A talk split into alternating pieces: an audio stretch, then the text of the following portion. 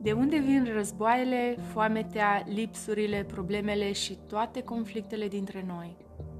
Cât de des am auzit expresia, dacă Dumnezeu există, de ce îngăduie atâta suferință? Sau unde este Dumnezeu când atâția copii mor de foame? Sau de ce nu intervine El când cineva este abuzat sau maltratat în vreun fel?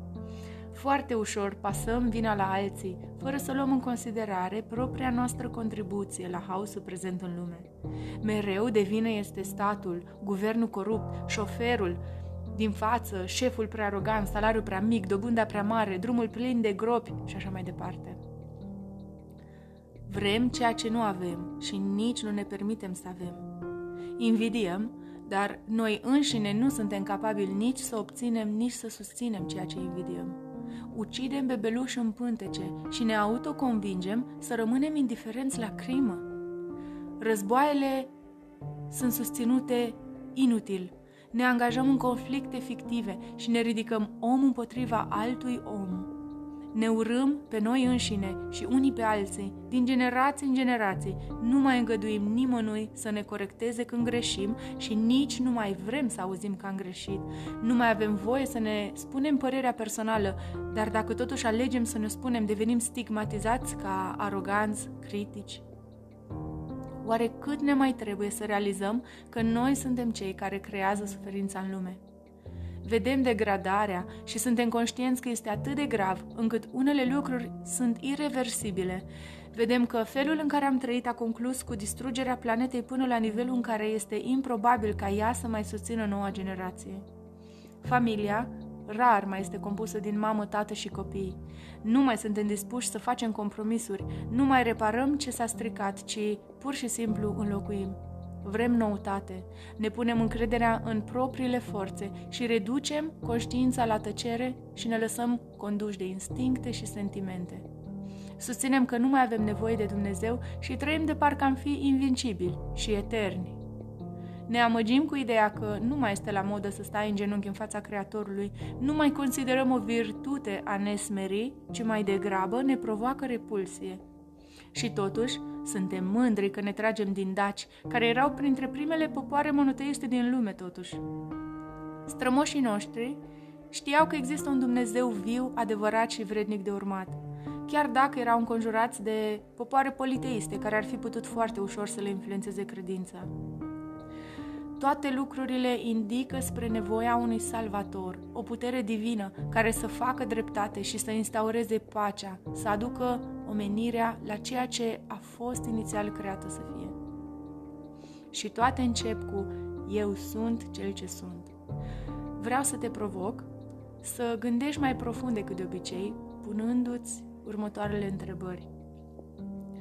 Dacă lumea s-ar sfârși acum, în clipa asta, și ei fi față în față cu Dumnezeu, care ar fi sentința ta?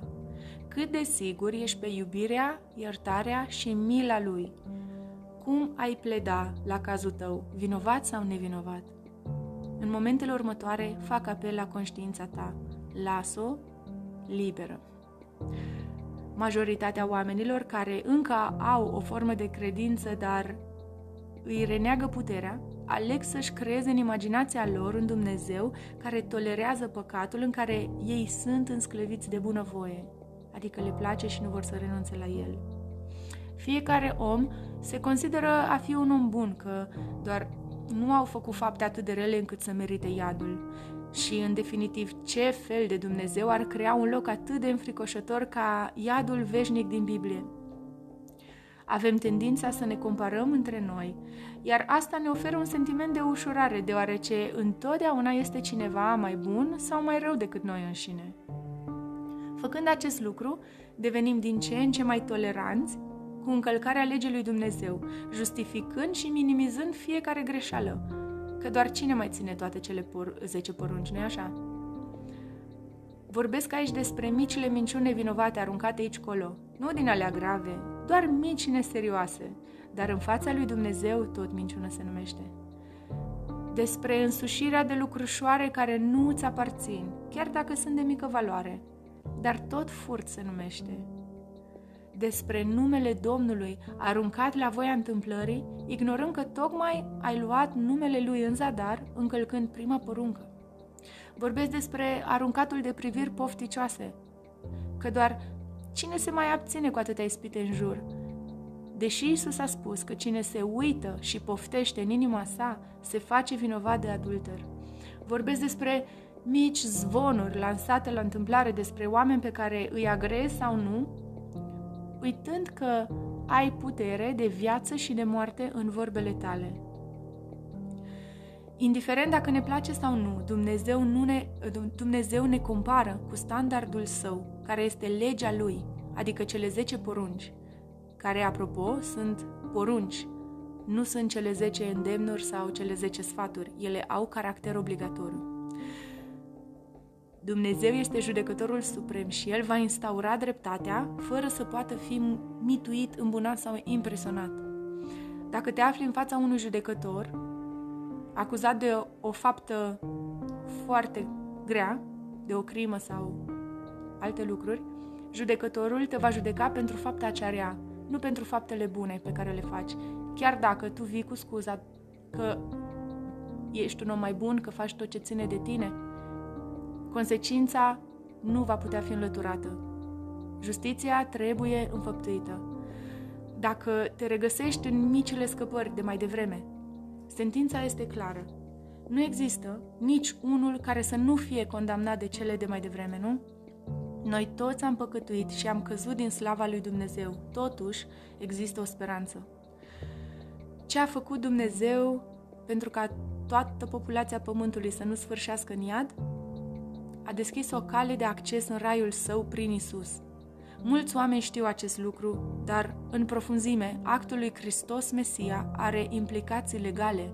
Noi am încălcat legea lui Dumnezeu. Isus a executat pedeapsa în locul nostru. Ceea ce ne dă dreptul legal să fim liberi.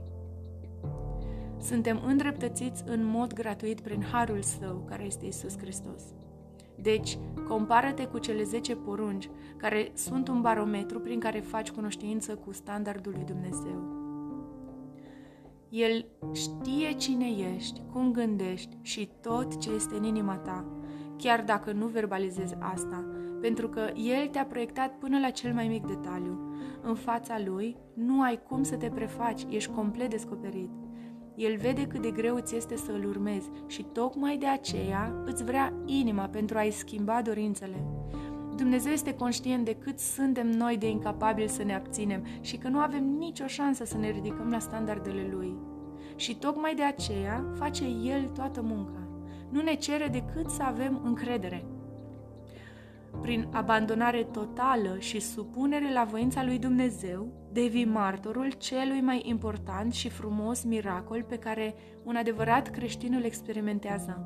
Nașterea din nou. Este acel proces în care, strat cu strat, Dumnezeu înlătură din viața ta tot ce te ține captiv și te împiedică să fii cu adevărat liber. Îți înnoiește mintea, felul în care gândești, felul în care înțelegi lucrurile, îți rearanjează prioritățile și îți pune în inimă dorința de a-L cunoaște tot mai mult.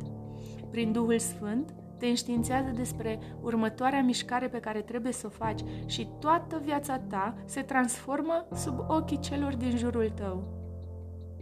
Încet, încet, ajungi să-i cunoști vocea și dezvolți o relație personală cu el însuși și Dumnezeu dintr-o dată devine Dumnezeul tău. Te vei trezi că trăiești o viață nouă și total diferită de ce știai înainte, cu Isus în centrul ei și că nici nu mai rezonezi cu cel care ai fost până nu de mult. Persoana dinainte ți se pare a fi un străin, cineva distant și amintirea eului tău vechi nu face altceva decât să scoată în evidență puterea lui Dumnezeu de a transforma chiar și cea mai împietrită inimă. Viața ta va fi inundată de o pace supranaturală și vei realiza că, de fapt, asta caută toată lumea.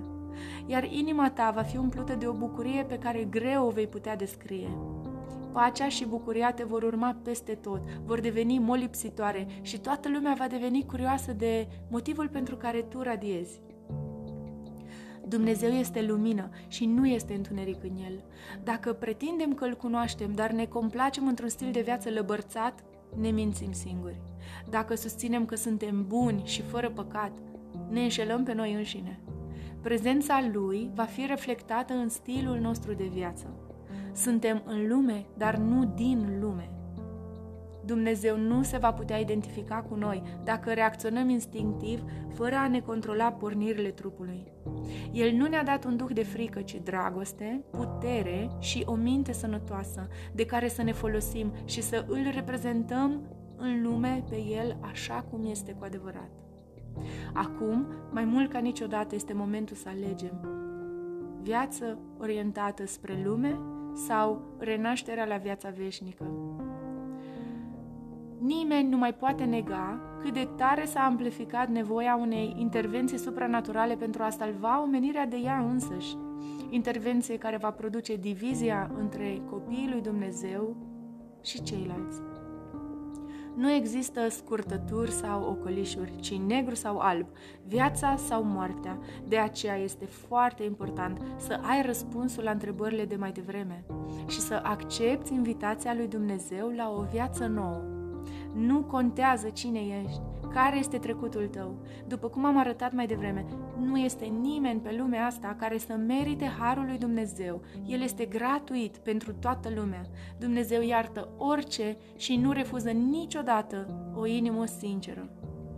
Avem nevoie să ne schimbăm prin înnoirea minții, să ne îmbrăcăm cu omul cel nou, cel creat după asemănarea lui Dumnezeu, acel om pe care l-a creat și căruia i-a dat în subordine toată lumea acel om capabil să iubească fără interese, să ocrotească, să sară în ajutor, să fie la dispoziția altora și nu ocupat de propriile preocupări. Mântuitorul se numește Mântuitor pentru că ne-a dezrobit de păcatul asupra căruia se va revărsa mânia lui Dumnezeu. Orice îi vom cere, El ne va da, dacă vom cere având încredere în capacitatea Lui de a oferi orice. Un om renăscut are capacitatea de și puterea să se implice în rezolvarea problemelor lumii, are discernământ sănătos prin care să ia decizii bune care nu afectează, ori reduc drastic efectele negative asupra mediului, are influența asupra celor din jurul său și oferă un exemplu bun de urmat prin comportamentul său. Deci, de unde vin războaiele, foametea, lipsurile, problemele și toate conflictele din noi? Dintr-o inimă împietrită, egoistă, orientată înspre ea însăși.